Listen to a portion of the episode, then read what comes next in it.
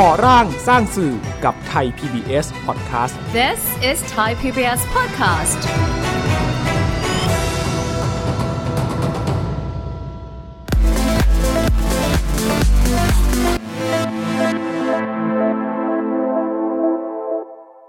สื่อสาธารณะนะครับไม่ว่าจะได้รับการอุดหนุนทางด้านการเงินด้วยวิธีไหนก็ตามเนี่ยถ้าขึ้นเชื่อเป็นสื่อสาธารณะเนี่ยมันก็มีความหมายมันมีคำนิยามทางสากลอยู่แล้วว่า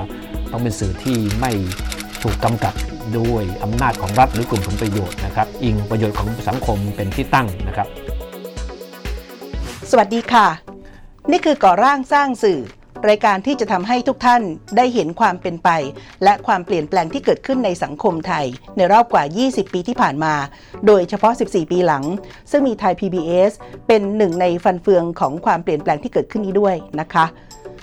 วันนี้เราจะคุยกับคุณเทพชัยหย่อง ประธานสมาพันธ์ นักหนังสือพิมพ์แห่งอาเซียน และเป็นอดีตผู้อำนวยการองค์การกระจายเสียงและแพร่ภาพสาธารณะแห่งประเทศไทย หรือสสท หรือว่าไทย PBS คนแรกนะคะ สวัสดีค่ะคุณเทพชัยคะสวัสดีครับ ในยุคแรกของการก่อเกิดทั้งช่วงรักษาการแล้วก็เป็นผู้อำนวยการคนแรกของการบริหารสื่อสาธารณะแห่งแรกนะคะแล้วก็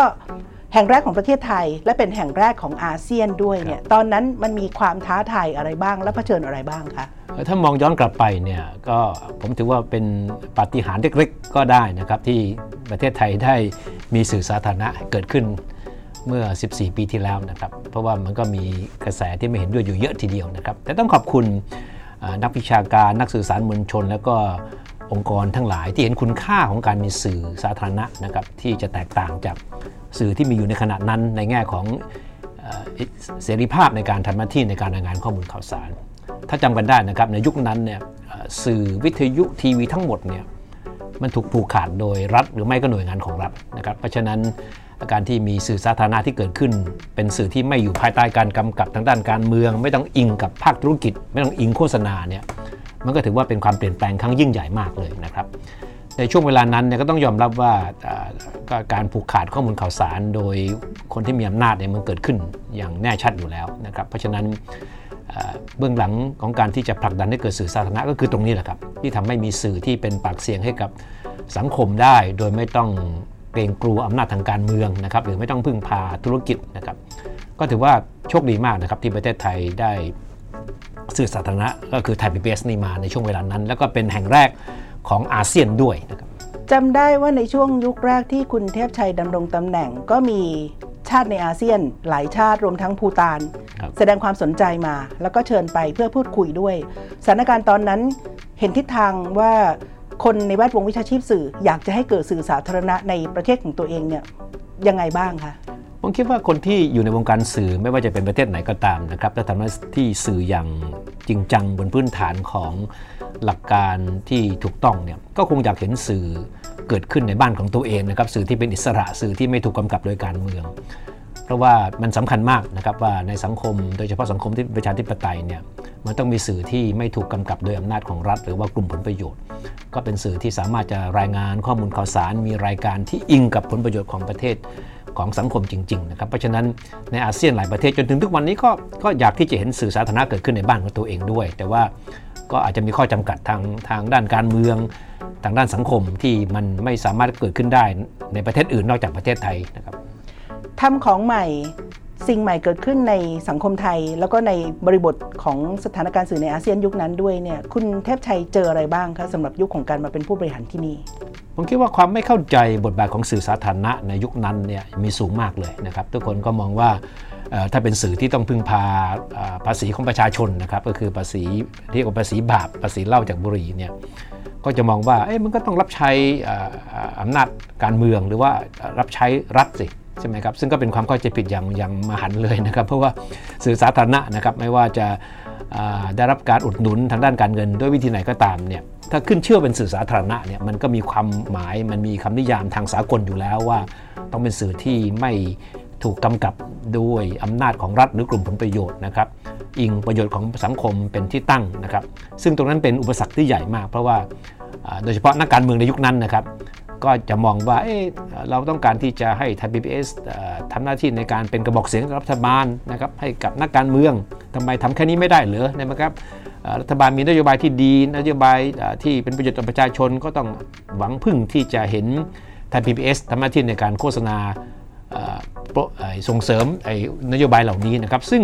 ไทยพีบีเอสฐานะเป็นสื่อที่เป็นอิสระเนี่ย ก็ต้องทำหน้าที่สื่อบนพื้นฐานของการตรวจสอบการทำงานของคนที่มีอำนาจของกลุ่มผลประโยชน์ทั้งหลายนะครับ เพราะฉะนั้นเราไม่มีหน้าที่ในการจะต้องไปเอื้อประโยชน์ให้กับกลุ่มใดกลุ่มหนึ่ง ไม่ว่าจะเป็นอำนาจรัฐ หรือกลุ่มผลประโยชน์หรือแม้แต่ภาคเอกชนนะครับ 14 ปีผ่านมาแล้วค่ะ ของการเกิดสื่อสาธารณะครั้งแรกเนี่ยคุณเทพชัยเห็นทั้งความสำเร็จแล้วก็เป้าหมายที่ยังไปไม่ถึงหรืออะไรบ้างในช่วงเวลาที่ผ่านมาคะก็ถือว่าไทยพีบีเอสนะในฐานะเป็นสื่อสาธารณะเนี่ยก็มาได้ไกลทีเดียวนะครับ แต่ว่ามันมาไกลท่ามกลางความเปลี่ยนแปลงในภูมิทัศน์ของสื่อ ที่เป็นความเปลี่ยนแปลงที่รุนแรงมากเลยอย่างที่เราทราบกันนะครับว่าตอนนี้สื่อโทรทัศน์นะครับถ้าเปรียบเทียบกับเมื่อ 10 กว่าปีที่แล้วเนี่ยบทบาทของมันในสังคมเนี่ยก็ถูก บดบังก็ได้ต้องใช้คำนี้เลยนะครับถูกบดบังด้วยสื่อใหม่ที่เห็นในตอนนี้ที่เป็นโซเชียลมีเดียนะครับที่เป็นสื่อทางด้านออนไลน์นะครับซึ่งก็จะมีคำถามว่าแล้วบทบาทของสื่อสาธารณะอย่างไทยพีบีเอสควรจะมีต่อไปแค่ไหนยังไงใช่ไหมครับก็ยังยืนยันนะครับเพราะว่าหลักการของการมีสื่อสาธารณะเนี่ยมันมันเป็นตัวบ่งชี้ถึงบทบาทและก็ความสำคัญของสื่อสาธารณะนะครับ เพราะว่าไม่ว่าจะเป็นสื่อไหนก็ตามที่เราเห็นในขณะนี้นะครับโดยเฉพาะสื่อที่เป็นสื่อเชิงพาณิชย์เนี่ย ก็ต้องก็ต้องพูดตรงๆว่าสื่อเหล่านี้ก็เป็นสื่อที่อยู่ได้เพราะเชิงธุรกิจนะครับหรือไม่ก็เป็นสื่อที่รัฐกำกับรัฐควบคุมอย่างอย่างเบ็ดเสร็จอยู่นะครับ เพราะฉะนั้นสังคมจริง ๆ แล้วต้องการสื่อที่เป็นอิสระในการทำหน้าที่ในการรายงานข้อมูลข่าวสารในการนำเสนอรายการนะครับ ซึ่งตรงนี้แหละครับเป็นบทบาทที่ทำให้เรายังมีความเชื่อมั่นนะครับว่าบทบาทของสื่อสาธารณะอย่างไทยพีบีเอสเนี่ยยังมีความจำเป็นต่อไปนะครับ เพราะว่าคงไม่มีสื่อไหนละครับที่จะทำหน้าที่ในการรายงานเรื่องราวที่เกี่ยวกับปัญหาของสังคมอย่างอย่างต่อเนื่องอย่างลึกซึ้งนะครับ ถึงแม้ว่าเรื่องเหล่านี้อาจจะไม่ใช่เป็นเรื่องที่คนอยากจะดูนักนะครับ ไม่ใช่เป็นเรื่องที่สร้างความฮือฮา เป็นเรื่องที่ขายได้นะครับถ้าใช้คำศัพท์ของสื่อในเชิงพาณิชย์เนี่ยแต่ว่าเรื่องราวเหล่านี้เป็นเรื่องที่มีความสำคัญมาก เป็นเรื่องที่มีผลกระทบต่อวิถีชีวิตของคนมีผลกระทบต่ออนาคตของของคนในสังคมด้วยนะครับแต่ว่าสื่ออื่นอาจจะไม่อยากแตะต้องเพราะว่าเป็นสื่อที่มันไม่มือหวา คนดูอาจจะดูไม่มากนะครับแต่ว่าสื่อสาธารณะต้องมีหน้าที่ในการที่จะหยิบเรื่องราวเหล่านี้มา แล้วก็นำเสนอเพื่อสังคมรับรู้ว่า มีเรื่องราวเหล่านี้เกิดขึ้นในสังคม แล้วก็เป็นเรื่องที่คนในสังคมควรให้ความสำคัญ ยกตัวอย่างรูปธรรมได้ไหมคะ อะไรบ้างที่ได้แตะหรือทำในบทบาทที่คุณเทพชัยพูดถึงเมื่อสักครู่ในช่วง 14 ปีที่ผ่านมาหรือถอยไปในตอนยุคแรกที่คุณเทพชัยบริหารก็ได้ มันมีเรื่องเยอะแยะครับที่เกี่ยวข้องกับนโยบาย หรือเกี่ยวกับวิธีการทำงานของรัฐนะครับของผู้มีอำนาจนะครับที่ไทยพีบีได้เข้าไปตรวจสอบนะครับแล้วก็นำไปสู่กระบวนการที่มีการเปลี่ยนแปลงแก้ไขนะครับเพื่อให้มันได้ประโยชน์ต่อสังคมจริง ๆ แล้วมันก็มีเรื่องราวของคนเล็กคนน้อยในสังคมมากมายนะครับ ที่ถูกมองข้ามและก็ไม่เคยมีสื่อให้ความสำคัญเลยนะครับ เรื่องราวของชุมชนทั้งหลายนะครับเรื่องราวของวิถีชีวิตของคนที่อาจจะถูกผลกระทบจากความเปลี่ยนแปลงจากนโยบายของรัฐ หรือว่าจากวิธีการทำงานของหน่วยงานของรัฐ หรือว่าจากภาคเอกชนของนายทุนทั้งหลายนะครับ ซึ่งเรื่องเหล่านี้เป็นเรื่องที่ไทยพีบีเอสให้ความสำคัญมาตลอด เพราะเราเชื่อมั่นว่านี่คือหน้าที่ของสื่อสาธารณะนะครับในการที่จะสะท้อนเรื่องราวที่ มันมีผลกระทบต่อคนจริงๆนะครับต่อชีวิตของของคนในสังคมจริงๆนะครับเป็นเรื่องที่อาจจะไม่มีความสนุกสนาน หรือหวือหวาหรือฮือฮานะครับเหมือนข่าวฆาตกรรม หรือข่าวสัพเพเหระทั่วไปนะครับแต่ว่านี่คือหน้าที่ของสื่อสาธารณะในการที่จะให้ความสำคัญกับเรื่องเหล่านี้พอจำประเด็นหรือพอจำเรื่องยกเป็นตัวอย่างได้บ้างไหมคะผมว่ามันมีเรื่องหลายเรื่องนะครับ อย่างเช่น เรื่องที่เราคิดว่าก็เป็นเป็นสิ่งที่ มันทำให้เกิดความเปลี่ยนแปลงนะครับ เรื่องของคนไทยที่เป็นคนไทยพลัดถิ่นนะครับที่อาจจะอยู่ในดินแดนที่มันอาจจะถูกมองข้ามมาตลอดนะครับเป็นคนไทยนะครับเรากำลังผมกำลังพูดถึงคนที่อยู่ทางส่วนหนึ่งของทางภาคใต้ของไทยนะครับ ตรงที่มีพรมแดนติดกับเพื่อนบ้านคือเมียนมานะครับ ซึ่งคนเหล่านี้ก็ถูกปฏิเสธ สัญชาติไทยมาตลอด เพราะว่ารัฐบาลที่ผ่านๆมาไม่ถือว่าคนเหล่านี้เป็นเป็นคนไทยนะครับแต่จริงๆแล้วคนเหล่านี้เป็นคนไทยร้อยเปอร์เซ็นต์ภาษาไทยโตขึ้นมาท่ามกลางวัฒนธรรมวิถีชีวิตคนไทยหมดทุกอย่าง แล้วก็ก่อนหน้านี้ก็ไม่เคยมีสื่อไหนที่ให้ความสำคัญกับคนกลุ่มนี้ไทยเบสก็เป็นสื่อแรกนะครับที่เขาไปหยิบเรื่องราวนี้มา แล้วก็นำเสนออย่างต่อเนื่องจนกระทั่งสุดท้ายคนเหล่านี้ก็ประสบความสำเร็จในการได้สิ่งที่ที่เขาควรจะได้มาตั้งนานแล้ว โครงการหนึ่งที่น่าสนใจมากแล้วก็เกิดขึ้นในช่วงที่คุณเทพชัย เป็นผู้ที่นำองค์กรของสื่อสาธารณะก็คือเหตุการณ์ตอนน้ำท่วมปี 54ครับตอนนั้นมันเป็นปรากฏการณ์ที่เรียกว่ามันมีการเอ่อร่วมมือร่วมใจกันกับหลายฝ่ายที่ไม่ใช่เฉพาะในบทบาทของสถานีโทรทัศน์ช่องหนึ่งในการรายงานน้ำท่วมเท่านั้น เล่าให้ฟังหน่อยได้ไหมคะว่าเครือข่ายต่างๆ เข้ามารวมกัน แล้วก็ที่ไทยพีบีได้ทำหน้าที่เนี่ยเป็นตัวประสานยังไงบ้างครับในยามวิกฤตอย่างที่คุณพูดถึงเมื่อสักครู่เนี่ยในน้ำท่วมปีปีนั้นนะครับ ก็ต้องก็ต้องก็ต้องพูดตรงๆนะครับว่าไทยพีบีก็ทุ่มทุกอย่างนะครับในการที่จะทำให้ปัญหาที่เกิดขึ้นในขณะนั้นเป็นที่รับรู้นะครับไม่ใช่เป็นแค่รายงานข่าวอย่างเดียว แต่ว่าเราก็พยายามที่จะร่วมมือกับเครือข่ายทั้งหลายนะครับในการที่จะเป็นช่องทางในการที่จะนำความช่วยเหลือ ให้คำแนะนำกับคนที่ประสบความเดือดร้อนเนี่ยในการที่เผชิญกับปัญหาที่เกิดขึ้นเฉพาะหน้าตรงนั้นนะครับแล้วก็พูดง่ายๆคือเราก็รื้อผังรายการทั้งหมดเลยนะครับ ก็ทุ่มเวลา 24 ชั่วโมงให้กับเรื่องเกี่ยวกับปัญหานี้เลยนะครับไม่ว่าจะเป็นเรื่องตัวน้ำท่วมเองนะครับกระบวนการความช่วยเหลือนะครับหรือว่าการร่วมมือของเครือข่ายของผู้ที่มีจิตอาสาทั้งหลายในการช่วยเหลือประชาชนที่ประสบความเดือดร้อนนะครับ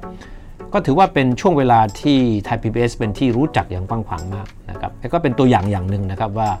ว่าบทบาทของสื่อสาธารณะในเชิงสร้างสรรค์ ไม่ใช่ในเรื่องของการรายงานข้อมูลข่าวสารเสนอรายการอย่างเดียวนะครับแต่ว่ามีบทบาทในการร่วมกับ ส่วนต่างๆของสังคมในการช่วยสังคมเผชิญกับภัยพิบัติ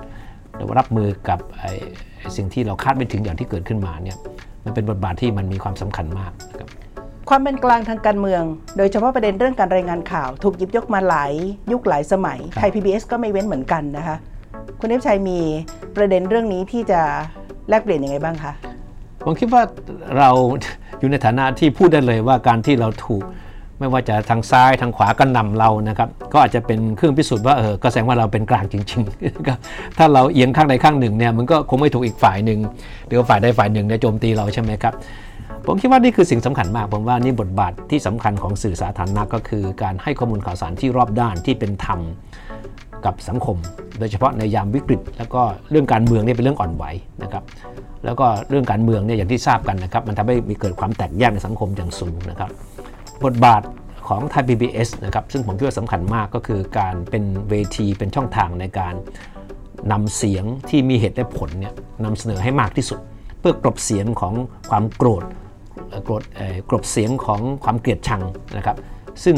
ตอนนี้เมืองไทยมันมีอารมณ์ที่รุนแรงเหล่านี้เยอะมากเลยนะครับ แล้วก็สื่อไม่น้อยนะครับก็มีส่วนในการกระพือไอ้กระแสแบบนี้ขึ้นมานะครับ เพราะฉะนั้นสิ่งที่ เราปฏิบัติอย่างเคร่งครัดมาตลอดก็คือ การที่เราที่จะไม่รายงานข่าวหรือให้ข้อมูลข่าวสารที่มันไปเข้าข้างฝ่ายใดฝ่ายหนึ่งนะครับ แต่ว่าพยายามทำให้สังคมเนี่ยได้มองเห็นภาพที่มันรอบด้าน แล้วก็เป็นข้อมูลที่ที่ตรวจสอบแล้ว เป็นความเห็นที่มันมีเหตุมีผลมากที่สุดนะครับผมว่านี่คือสิ่งที่สังคมต้องการครับในยามวิกฤตเนี่ยเสียงที่มีเหตุได้ผลเนี่ยเป็นสิ่งที่มีความสำคัญมาก ถึงยุคนี้ สิ่งแวดล้อมสื่อเปลี่ยนไปมากเลย ไม่เหมือนเมื่อตอนเริ่มก่อตั้งแล้วอะค่ะ ต่อไปก็จะมีความท้าทายอีกมากมายรออยู่ข้างหน้า คุณเทพชัยคิดว่าไทย PBS ต้องเดินในแนวแบบไหน เพราะไม่ได้เพียงแข่งกับตัวเองเนาะครับไม่ได้แข่งในเพื่อนอุตสาหกรรมสื่อโทรทัศน์เท่านั้น แต่ว่ายังมีสื่อใหม่ๆอีกด้วยค่ะผมว่าไทยพีบีก็ต้องปรับตัวนะครับเพราะว่าเราก็ยอมรับนะครับว่าสื่อหลักของไทยพีบีที่ผ่านมาก็คือโทรทัศน์ใช่ไหมครับชื่อขององค์กรก็บอกอยู่แล้วนะครับว่าองค์การกระจายเสียงและแพร่ภาพสาธารณะแห่งประเทศไทยเนี่ยนี่เป็นชื่อที่ตั้งขึ้นเมื่อ 10 กว่าปีที่แล้วนะครับซึ่ง ยุคสมัยก็เปลี่ยนไปนะครับ เพราะว่าคนวิธีการรับข้อมูลข่าวสารของคนยุคนี้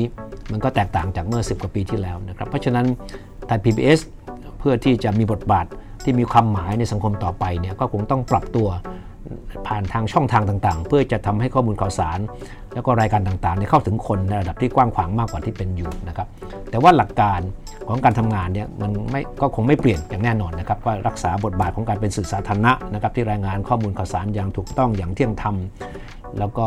อย่างรอบด้านที่สุดนะครับแล้วก็ให้ข้อมูลที่เป็นประโยชน์ต่อต่อคนในสังคมในการดำรงชีวิตนะครับเพิ่มทักษะให้กับผู้คน แล้วก็สะท้อนภาพที่แท้จริงของสังคมให้คนในสังคมได้รับรู้ให้มากที่สุดครับค่ะสุดท้ายถ้าจะนิยามสั้นๆ ถ้าพูดถึงไทย PBS ในฐานะสื่อสาธารณะคุณเทพชัยคิดถึงอะไรคะ ผมคิดว่าก็คือสื่อที่ประชาชนไว้ใจได้นะครับ โดยเฉพาะในยามวิกฤตนะครับ เพราะว่าในยามวิกฤตเนี่ย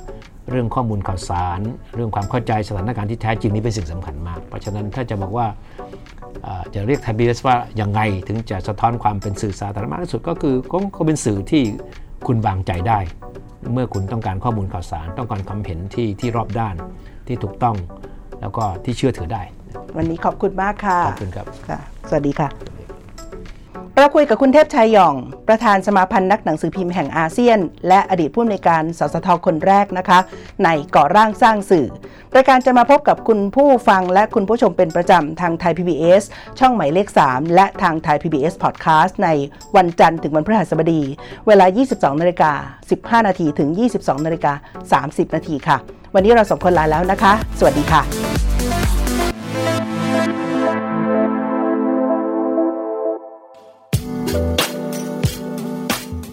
รายการทางเว็บไซต์และแอปพลิเคชันของไทย PBS Podcast Spotify SoundCloud Google Podcast Apple Podcast และ YouTube Channel Thai PBS Podcast Thai PBS podcast. View the world via the voice.